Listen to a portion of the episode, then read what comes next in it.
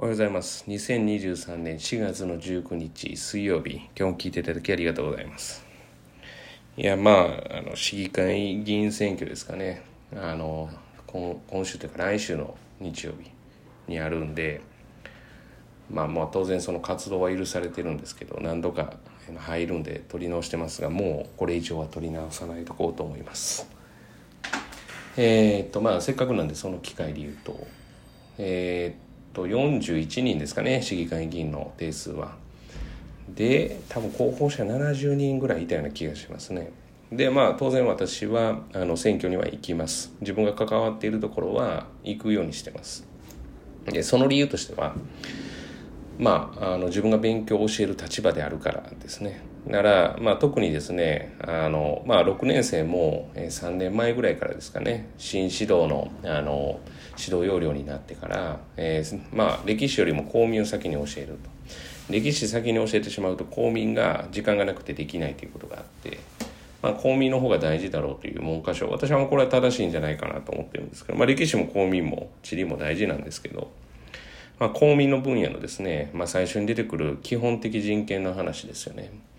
で、6年生で勉強します。当然中3でも勉強します。で、えーまあ、なん、なんて言ってるんですかね。まあ、抽象的なところなので、まあ、理解度が非常に低いというか難しいところなんですけれども、抽象度高いプラス、えーまあまあ、当然ながらその当たり前かのように、えー、と自分の身には受け入れられているものなのでそれを文字にして今まで、えー見てなかった形で出されると、まあ、よくわからないというのが公民の分野は多いんですね。まあ、ただし、えーその公民の分野含めてあの、まあ、公民は特にですかね日常生活に関わることが多いので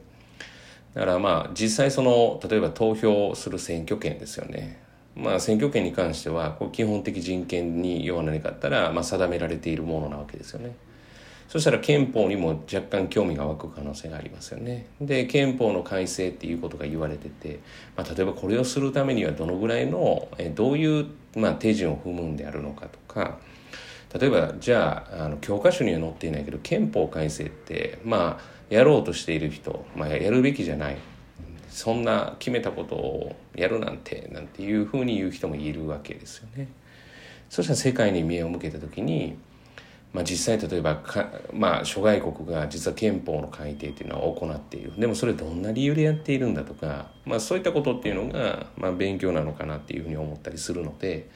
だから、まあ、基本的人権の中にある、えー参政権の中にある、まあ、選挙権ですよね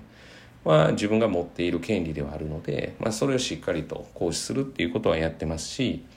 まあ一昔前私は実はその時あの西宮在住ではなかったのであのまああれなんですけれども、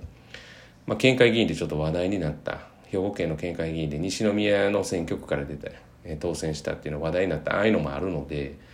まあやっぱり自分がちゃんと投票するっていうことはしたいなと。まあ、いなかったら白紙で出したらいいわけですから。ということで、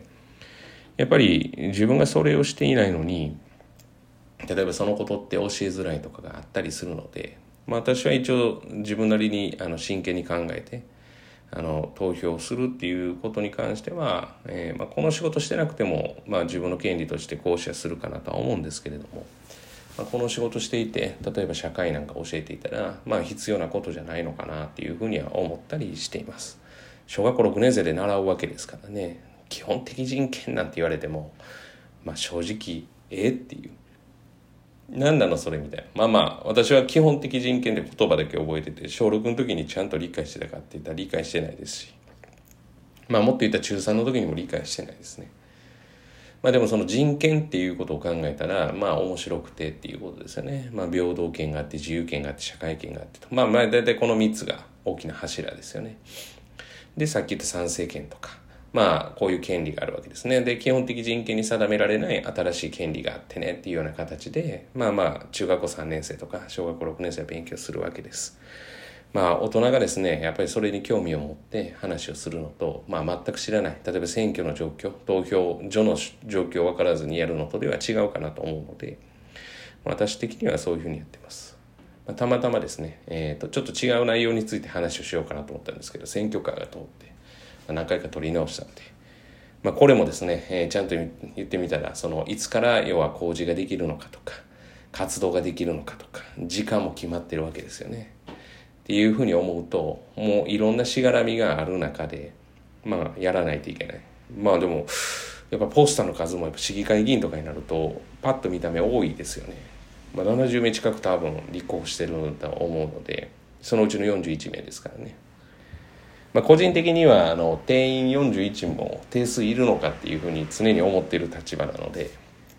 うん、なんか減らしてくれる人いいなみたいなふうに思ってます。まあ、今日本人口減ってるわけですからね。まあ、そういうそういうことから言うと定数、まあ、定数減らすって言ったらなかなか自分の職を失ったりするので難しいのかなとかって思ったりするんですけれども。まあ、それでも、えー、私なりに一生懸命あの選選んでというか投票したいなというふうには思っています。ということで、まあ実際やっぱり大人が興味持つことまず大事かなと。まあそれだからって言ってあの、子供が必ずやるっていうわけじゃないんですよ。だからそう、それをやったから見返りを期待して、まあ期待、まあまあ見返りを期待してですね、やるとストレスだけが溜まりますから、まあ自分ができることを、まあ淡々とやっていくっていうことが大事じゃないかなと、大人としてはですね、っていうように思ったりしています。えー、本日は以上です。今日も聞いていただきありがとうございました。えー、今日一日が皆様にとっていい一日となることを願いまして、また次回お会いしましょう。では。